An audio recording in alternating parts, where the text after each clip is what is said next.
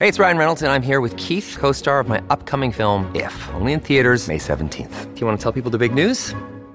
All right, I'll do it. Sign up now and you'll get unlimited for $15 a month in six months of Paramount Plus Essential Plan on us. Mintmobile.com slash switch. Upfront payment of $45 equivalent to $15 per month. Unlimited over 40 gigabytes per month. Face lower speeds. Videos at 480p. Active Mint customers by 531.24 get six months of Paramount Plus Essential Plan. Auto renews after six months. Offer ends May 31st, 2024. Separate Paramount Plus registration required. Terms and conditions apply if rated PG. Improvement Pill here. Welcome to lesson 4 of the Tamed course. In the previous lessons, we covered the strategy for this course, how habits work, and debunked some of the biggest misconceptions regarding habits. So, if you have not watched the previous lessons, pause this video right now and click on the link in the description below. Because remember, in order for you to get the most out of this course, in order for you to really learn how to change your habits and change your life, you're going to have to watch each and every single one of the videos. In today's video, we're going to talk about some of the best habits to adopt so that you can pick one for yourself to focus on for the rest of the course. But before we get into the different habits that you should consider, let me tell you a short story. So, Tom was your average guy. He was in his late 20s, he had a decent paying job, he wasn't very fit, but at the same time, he wasn't overweight. He did okay in life. But like most people, he had somewhat of an addiction. His choice of poison was smoking. He would smoke four or five cigarettes a day, which isn't too bad, but he knew it was a problem. So Eventually, Tom meets a girl. Her name is Janice, and they really hit it off. But Janice was really, really against smoking and wanted Tommy to quit. Tom was in love and he knew that she was right, so he decided to give it his all and quit for good. The quitting process wasn't too bad for Tom, it took him a while, but after a year, he was able to quit smoking for good. But that wasn't the only thing that changed about Tom. He started going to the gym, he managed to lose some weight and put on some muscle. He also started reading a bit more. His relationship with his coworkers and boss improved, and he got a promotion for the first time in five years. Stories like this are very common. Researchers have observed time and time again that when someone overcomes a bad habit or starts forming a new one, a whole slew of other good habits come with it. They name this sort of habit a keystone habit, a single habit that causes you to adopt multiple other good habits and change your life. The reason I'm telling you this story is because today you're going to pick a habit to focus on for the rest of this course. And the three habits that I'm going to show you are three of the most powerful keystone habits out there. These habits have the highest chance of drastically changing your life. So, without further ado, here are the three most effective keystone habits. The first one is reading. Most of you guys probably know by now that I'm a huge fan of reading. When I first started my self development journey, this was the first habit that I started implementing into my life. I would read just about every single day on my commute to work. Because of this, I would finish a book a week. Now, everyone knows that education is important. That's why we spend 12 to 18 years in buildings that are designed to teach us things. However, the problem lies in the fact that most of the stuff we learn in school isn't that useful in real life. When was the last time you had to use your history knowledge or your knowledge of calculus? These things are nice to know and have their uses, but aren't that practical in our day to day lives. Instead, we need to be learning about things like social skills, maintaining a proper diet, how to exercise, money management, things that we don't really learn correctly in school. Books provide you with knowledge on all of these topics. They also give you different perspectives on things that we assume to be true.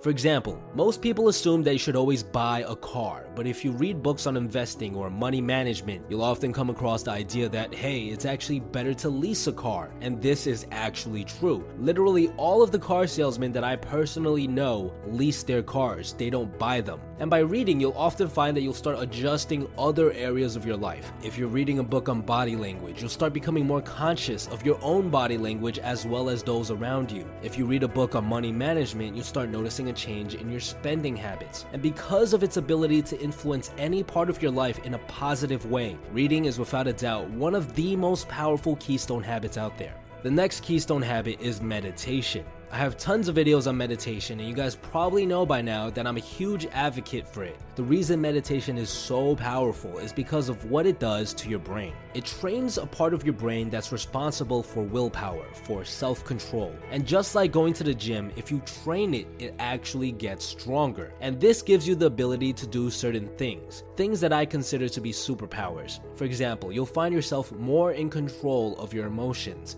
And this is great because oftentimes we relapse or give in to our addictions when our emotions are all over the place. Another thing meditation trains you to do is focus longer. Meditation is simply the act of trying to focus your mind on one thing, and this is extremely hard for people nowadays. When you start meditating and making it into a habit, you'll notice a drastic increase in your ability to focus. Maybe in the past, you were the type of person who couldn't even read two pages of a book without getting sidetracked. A lot of people report increased focus, being able to read entire chapters at a time after making meditation into a habit. And the last superpower that meditation provides is a sense of general well being. Do you remember that sort of awe and joy you had as a kid, where the little things in life would excite you? Meditation brings back that sort of mindset, that sort of perspective, where you can sit down on a park bench and simply be mind blown by just how beautiful everything around you is. Meditation is an extremely powerful keystone habit because it in itself is a very,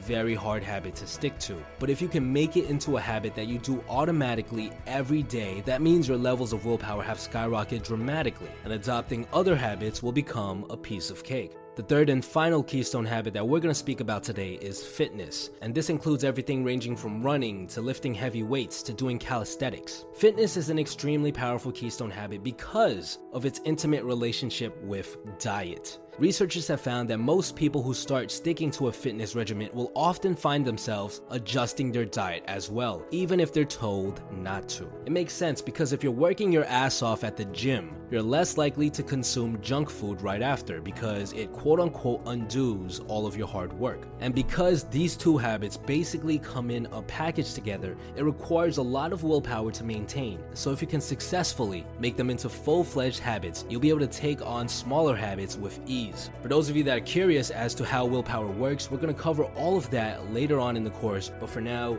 just understand that it does work like a muscle. The more you test it, the stronger it becomes. On top of that, the habit of fitness and diet has a huge influence on how you feel every single day. Many people report feeling tired or foggy, and oftentimes the problem stems from our diet or our lack of exercise. Once these people start adopting these two good habits, they often report feeling much better. And if you start feeling better on a day to day basis, it makes it much easier to start adopting other good habits. This ability to improve your body's day to day function makes fitness and diet an extremely powerful keystone habit. So, again, here are the three keystone habits that we just talked about reading, meditation, fitness, and diet. Now, I know, I know, there's dozens of other good habits out there like cold showers, morning rituals, making your bed, etc. But these three keystone habits are without a doubt three of the most powerful habits that you can add to your life. So, what I'd like for you to do right now is to think carefully about which habit you want to work on for the rest of this course. Which of these habits are you going to commit to, to try to stick to until it reaches that line of automaticity that we talked about, where you no longer even have to think about doing it?